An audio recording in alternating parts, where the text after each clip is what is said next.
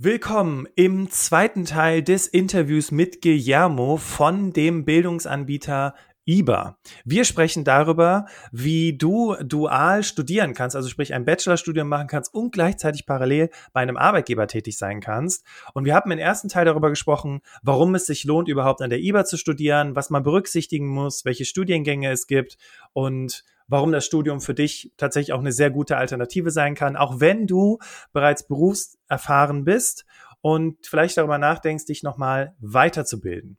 Wir wollen jetzt darüber sprechen, wie läuft der Bewerbungsprozess ab? Also wie bekomme ich überhaupt einen Studienplatz an der IBA? Ähm, wie ist das mit dem Praxispartner, wenn ich vielleicht noch kein, kein Unternehmen habe, das mit mir zusammen dieses Studium machen möchte, das vielleicht jetzt noch nicht an der Stelle in mich investieren möchte? Und sprechen darüber, ähm, was es auch braucht als Typ, um eben auch ein duales Studium wirklich erfolgreich meistern zu können. Okay, Guillermo, lass uns doch mal erstmal darüber sprechen, wie bekomme ich überhaupt einen Studienplatz an der IBA? Vielleicht kannst du uns mal durch so einen, durch so einen Prozess mitnehmen. Wie, wie, wie geht das so ab dem Moment? Also ich habe jetzt hier das Podcast-Interview gehört, bin auf iba-dual.de gegangen. Was passiert jetzt? Wir sprechen gar nicht von wirklich Bewerbungen. Denn bei uns ist auf der Website, wie du eben sagst, auf ibadual.com, da steht jetzt Studienplatz sichern. Denn im ersten Moment geht es nur darum, dass wir einen Menschen, der sich für ein duales Studium interessiert, dass wir den kennenlernen. Dass wir schauen, wie kriegen wir den an einen Arbeitgeber vermittelt oder befähigen diesen Interessenten selber eigeninitiativ sich einen dualen Praxispartner zu suchen. Oder vielleicht hat man ja eben schon seinen Arbeitgeber. Dann gibt es bei uns in diesem Prozess jetzt Studienplatz sichern sogar eine kleine Abkürzung, weil dann brauchen wir uns ja gar nicht den Lebenslauf oder alles durchzulesen, wenn man ja schon einen Arbeitgeber hat.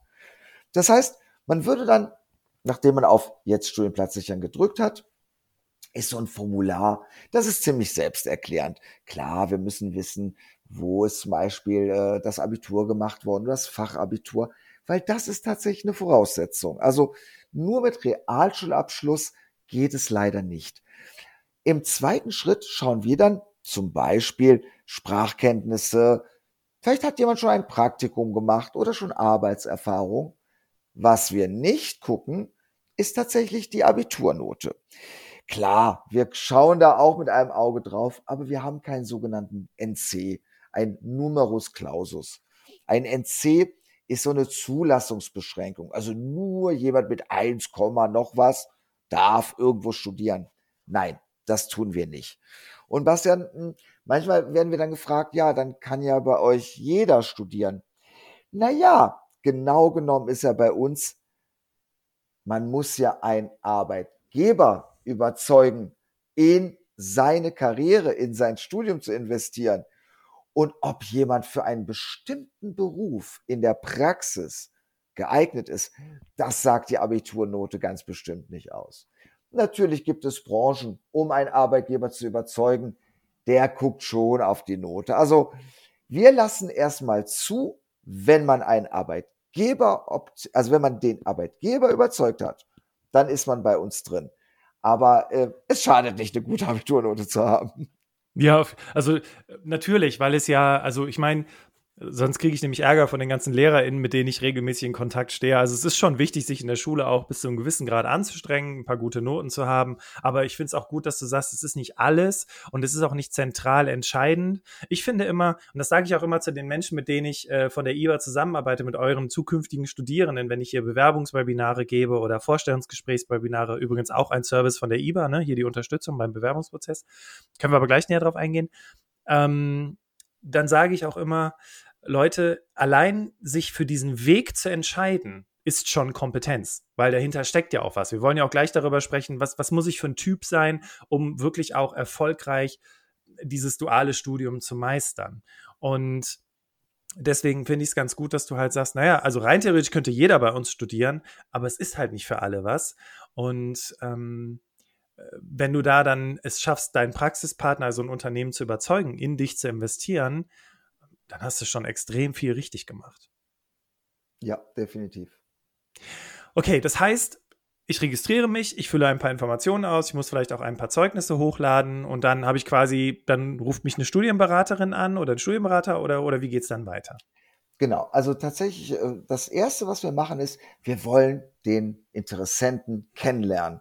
Das heißt, es gibt dann entweder ein so Face-to-Face Einzelgespräch in manchen Bereichen, wo wir einfach nochmal durch die Bewerbungsunterlagen gehen und versuchen, der Studienberater der, der ist auch so wie so ein Career Coach. Der versucht, die Stärken, aber ganz klar auch die Schwächen eines Interessenten zu analysieren und überlegt dann, zu welchem Arbeitgeber, den wir in unserem Praxispartnernetzwerk von über 7000 Unternehmen, wo passt der? Wo glaubt der Studienberater würde der gut passen? Und wir schauen natürlich auch, okay, wie sehen denn die Bewerbungsunterlagen aus? Oft ist es, und das ist total okay, wenn man halt nochmal Hilfe braucht, vielleicht, wie sieht ein guter Lebenslauf aus? Das ist, das hat sich auch verändert in den, in den letzten Jahren. Wie sehen gute Bewerbungsunterlagen aus? Und wir helfen eben dem Interessenten, seine Bewerbungsunterlagen auf den neuesten Stand zu bringen, dass er auch eigeninitiativ zu Unternehmen gehen kann. Denn die Unternehmen sind inzwischen von dualem Studium total überzeugt. Das heißt, wir helfen, die Bewerbungsunterlagen zu optimieren und geben auch noch Unterlagen mit über uns und unser duales Studium, damit man dann sich selber bewerben kann, weil Eigeninitiative ist heutzutage wirklich eine ganz, ganz, ganz wichtige Eigenschaft, die sehr geschätzt wird von Arbeitgebern. Mhm. Und vor allem ähm, hilft es mir ja dann auch später weiterhin. Diese Eigeninitiative brauche ich ja auch, um im Job dann weiterhin erfolgreich zu sein. Ich finde, also wie du das gerade beschrieben hast, also man lernt sich kennen, man schaut dann, okay, wo kann ich dich noch hier unterstützen bei den Bewerbungsunterlagen? Und äh, hast du vielleicht schon einen Praxispartner? Klar, das ist dann natürlich so, ich sag mal in Anführungszeichen, aus, aus Person, die hier zuhört, ne? Also liebe Hörerinnen, liebe Hörer, ähm, ich sag mal so, der einfachste Weg, ne? weil dann heißt es einfach nur, okay, äh, ja, dann investiert der Arbeitgeber in dich, dann legen wir hier los. Aber meistens ist es ja so, ich habe noch keinen Praxispartner ich muss den erst finden. Und du hast jetzt gerade was gesagt von Netzwerk mit über 7000 Unternehmen. Das heißt, ihr seid auch so ein bisschen, also das höre ich gerade so ein bisschen raus, vielleicht auch bedingt durch meine bisherige Erfahrung, so ein bisschen wie so eine Art Headhunter fungiert ihr da. Also sprich, ja. wenn es da einen passenden Praxispartner gibt und eine, eine Person, die gerne dual bei euch studieren möchte, dann bringt ihr die auch zusammen, wie so, ein, wie so eine Headhunter-Firma quasi. Absolut, das ist genau der Punkt. Das ist so, das ist, das, das ist unsere, unsere der Kern letztendlich unserer, unserer Arbeit, eben Arbeitgeber, die neue Nachwuchsfachkräfte suchen und Menschen, die Karriere machen wollen, um die zusammenzubringen. Das ist exakt, ja, das ist genau unsere Arbeit. Stark, okay. Dann machen wir mal weiter in dem Prozedere. Also ich habe jetzt mit euch gesprochen. Ich finde das cool, was ihr macht. Ich möchte gerne bei euch studieren. Ich habe keinen Plan vom Bewerben. Da hast du ja gesagt, hey, da nehmen wir dich an die Hand, da unterstützen wir dich. Und ähm, da gibt es dann eben auch verschiedene äh, Webinare und, und Coachings. Du hast es ja gerade gesagt, StudienberaterInnen sind quasi auch so eine Art Career Coach. Und jetzt hast du gerade auch gesagt, naja, und dann gehst du zu diesem Unternehmen und dann bewirbst du dich dort. Wenn ich jetzt aber ganz am Anfang meiner Karriere stehe, hören ja auch viele Eltern zu, ne, die halt sagen, ja, vielleicht möchte meine Tochter oder mein Sohn dieses, dieses, diesen Weg wählen. Hm, wenn ich jetzt überhaupt gar keinen Plan habe, wie, wie, wie helft ihr mir dabei, dann eben auf Unternehmen auch zuzugehen? Genau, also tatsächlich ähm, bei diesen Be Bewerbertagen oder bei diesen ersten Gesprächen, ähm, da muss man halt gemeinsam mit dem Interessenten, also gerade wenn man so noch nicht so weiß, wo es hingeht, auch mal schauen, in welchem Bereich ist man überhaupt aufgrund seiner Persönlichkeit geeignet. Ich mache mal das Beispiel aus der sozialen Arbeit. Es macht einfach einen riesen Unterschied in der sozialen Arbeit, ob ich zum Beispiel, wir nennen das im, im Palliativ arbeite, wo es darum geht, wirklich, dass Menschen sterben, oder in einem Kindergarten. Das sind ganz verschiedene Persönlichkeiten. Es ist trotzdem der gleiche Studiengang. Aber in der Praxis sind da einfach unterschiedliche Persönlichkeitsstrukturen verlangt. Und wir gehen diesen Weg eben mit den Interessenten, die sich fürs Studium bewerben und sagen dann einfach, okay, das ist vielleicht ein Weg, den kannst du gut gehen und das ist ein anderer Weg, den kannst du nicht so gut gehen. Ich selber habe zum Beispiel so eine Erfahrung, ich kann mich da, ich habe früher auch mal ganz am Anfang Studienberatung gemacht, an zum Beispiel auch eine, eine, eine, eine Bewerberin erinnern, die wollte unbedingt in die Hotellerie. Und ähm, ich komme ursprünglich auch aus der Hotellerie und sie hatte aber wirklich so den ganzen Hals und die ganzen Arme tätowiert. Aber tatsächlich so, das war so ihr Wunsch. Und tatsächlich gab es zum Glück in, in, in, in Köln, zum Beispiel ich sitze in Köln, so ein ganz junges, äh, wirklich so Design-Hotel, ganz flippig. Die hat genau deswegen das bekommen, weil sie eben nicht so diese klassische Charaktereigenschaften für die Hotellerie hatte. Und auf dem Weg begleiten wir dann einfach. Okay. Das ist ja cool, weil dann heißt es ja auch, ne, abhängig, also nicht abhängig, aber äh, es gibt da schon irgendwie auch zu jedem Topf einen passenden Deckel und wenn es den passenden Deckel eben nicht gibt, wenn ich mich jetzt mal so als Topf sehe, dann kann ich mir den natürlich auch selber suchen und den auch quasi mitbringen und sagen, hier, ich möchte gerne an der IBA dual studieren und unterstütze mich dabei. Genau, absolut. Um bei diesem äh, schönen Metapher mit Topf und Deckel, also wenn jetzt die Interessenten sagen mal, der Topf ist, wir haben sehr viele Deckel übrig gerade, wir suchen noch ein paar Töpfe. es gibt einfach Branchen, vielleicht kommt man auf die Branche selber gar nicht. Man hat nicht danach gesucht und wir zeigen auch auf, was sind die Berufe der Zukunft?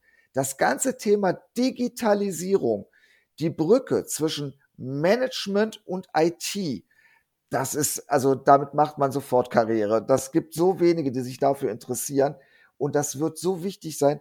Ich meine, ein Viertel aller Arbeitsplätze werden in den nächsten Jahren letztendlich umstrukturiert. Und Unternehmen brauchen diese Brücke zwischen der IT-Abteilung und dem Management. Und wir helfen auch vielleicht neue Möglichkeiten zu entdecken, auf die man vielleicht selber gar nicht gekommen wäre.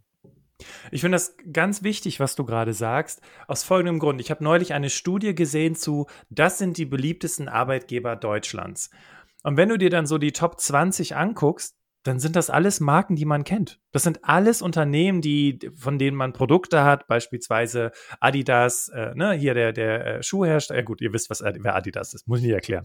Ähm, oder halt eben BMW oder Google oder Netflix, ja, das sind alles die beliebtesten Arbeitgeber. Und als ich diese Studie gelesen habe, ich jetzt so als, als Ex-Personaler und eben auch erfahrener Coach, habe immer gedacht, ja, ja, das sind von außen die beliebtesten Arbeitgeber in, in Deutschland, aber wie es da wirklich vor Ort zu, zu Gange ist, ja, dort dann eben fünf, sechs Jahre mal zu arbeiten, da sieht die Welt auch schon wieder ganz anders aus. Ich will nicht sagen, dass das schlechte Unternehmen sind, um Gottes Willen. Aber der Punkt ist, warum sind die die Top-Arbeitgeber Deutschlands? Weil sie jeder kennt. Punkt. Und wenn ich jetzt mit euch in den Austausch gehe und nach einem Praxispartner suche und sage, ich will bei Netflix, bei BMW und bei Audi arbeiten, dann wird wahrscheinlich mit ziemlicher Wahrscheinlichkeit die Studienberaterin oder der Studienberater mich fragen, wie kommst du denn auf diese Marken? So, und, und, und das eröffnet ja auch irgendwie mein, mein Karrierehorizont, dass es eben auch ganz viele andere spannende Unternehmen da draußen gibt, wo ich meine Karriere beginnen kann. Bastian, ich, du sprichst mir wirklich aus der Seele. Es ist so, man hat immer nur diese, diese, diese Top-Firmen im Auge. Dabei ist Deutschland ein Land geprägt vom Mittelstand, der wirklich die Wirtschaftskraft Deutschland liegt im Mittelstand. Und das sind Firmen, die teilweise Weltmarktführer sind, halt in irgendeiner Nische, die man jetzt vielleicht nicht kennt, weil es vielleicht nicht gerade ein Schuh mit ein paar Streifen ist. Und genau dahin vermitteln wir Kontakte und die suchen händeringend, händeringend duale Studierende. Okay, cool. Jetzt haben wir zwei, ich würde jetzt mal ganz kurz so über die, das ist so eine BWLer-Deutsch, über die beiden Bottlenecks sprechen. Bottleneck Nummer eins sehe ich im, in der Praxispartnersuche, weil ich muss ja ein Unternehmen haben, um bei euch zu studieren. Aber ich sag mal, diesen Bottleneck, den konnten wir soweit reduzieren, weil ihr, du hattest ja gerade schon gesagt, über 7000 Unternehmen zählen zu eurem Netzwerk und ihr habt tatsächlich Menschen bei euch arbeiten, die tun den ganzen Tag nichts anderes als weitere PraxispartnerInnen für die IBA zu akquirieren. Das weiß ich jetzt, das ist so ein bisschen aus dem, aus dem Nähkästchen nochmal so geplaudert. Ja. Ähm, und der andere Bottleneck, den ich sehe, ist, naja, dual studieren, ne? Ist halt nicht mal eben so ein Waldspaziergang, ist mal nicht so easy. Also ich muss ja gewisse Kompetenzen und Eigenschaften auch mitbringen, um dieses Studium erfolgreich meistern zu können. Was würdest du sagen, für die Leute, die jetzt hier gerade zuhören, was muss ich mitbringen, um erfolgreich bei euch zu sein, um bei, erfolgreich bei euch das Studium auch abschließen zu können? Ich glaube, eine der zentralen Punkte, um ein duales Studium wirklich erfolgreich abzuschließen, ist, ähm, ich würde sagen, Nummer eins ist Zeitmanagement. Tatsächlich. Man muss sich einfach im Klaren darüber sein, dass in einem wirklich sehr, sehr engen Rahmen führen wir die Studierenden bis zum Abschluss. Das ist, es gibt keine Semesterferien oder sowas. Es gibt ganz normal, wie beim Arbeitsvertrag, 30 Tage Urlaub. Ähm, man kann sich Fehlzeiten bei so einem komprimierten Studium nicht wirklich leisten. Also wenn man eher so der Mensch ist, der sich gerade noch irgendwie in seiner Studienphase ausleben will und noch mal irgendwie drei Monate irgendwie in Costa Rica arbeiten möchte, dann ist das duale Studium wirklich falsch. Man muss sehr fokussiert darauf sein. Ähm, was wir dafür bieten, wir, wir, wir geben die Leitplanken sozusagen. Also wir, wir helfen auch den, den Studierenden innerhalb dieser Zeit das Ganze fertig zu machen. Also ich würde sagen, tatsächlich Zeitmanagement ist ein ganz, ganz zentraler Punkt und natürlich auch die, die Motivation, das Ganze in der Zeit auch abzuschließen. Denn man, äh, man steht da letztlich ja mit dem Arbeitgeber, der bezahlt das Studium ja auch, ähm, der hat in einen investiert und man muss natürlich auch selber die Motivation haben, das in der entsprechenden Zeit auch abzuschließen. Okay. Zeitmanagement für diejenigen, die jetzt alle total Panik bekommen, weil sie sagen, oh Gott, ich bin zeitmäßig voll der Chaotin, voll der Chaot, bin ich auch in manchen Situationen. Aber das kann man alles lernen. Beziehungsweise das, da helft ihr eben auch, richtig? Ja, ganz genau. Also es ist so am Anfang so einer der zentralsten Elemente, einfach klar zu machen, so läuft es. Das ist eben auch der, es gibt eben zum Glück gibt es feste Stundenpläne, daran kann man sich orientieren. Es gibt feste Prüfungsphasen. Es gibt sogenannte feste Ausgleichswochen. Also wir versuchen das Ganze so perfekt zu strukturieren, dass man eben mit seinem Zeitmanagement gut klarkommt. Okay, super. Und vor allem also in dem Zusammenhang ja auch einfach äh, wichtig zu wissen, okay, Zeitmanagement, Organisation, das kannst du alles lernen. Da unterstützt die IBA dich. Und auf der anderen Seite ist eben dein Invest die Motivation. Und tatsächlich, und das habe ich neulich in einem Webinar zu den Menschen gesagt, es ist so ein bisschen auch das Leben, das dich testet. Willst du das wirklich? Weil die Suche nach einem Praxispartner, ich, ich möchte hier nicht zu sehr Luftschlösser bauen, ne? weil du musst ja so einen Praxispartner auch überzeugen. Und ich übertreibe jetzt mal bildlich gesprochen, wenn du halt, weiß ich nicht, so eine Bewerbung auf gut Deutsch hinrotzt oder im Vorstellungsgespräch, äh, ich sag mal so, auf halb acht auf dem Stuhl hängst und äh, eigentlich nur fragst, was können sie für mich tun und überhaupt nicht äh, bereit dazu bist, zu kommunizieren, was eigentlich dein Mehrwert ist, warum duales Studium, was dir wichtig ist, was deine Motivation ist. Alright.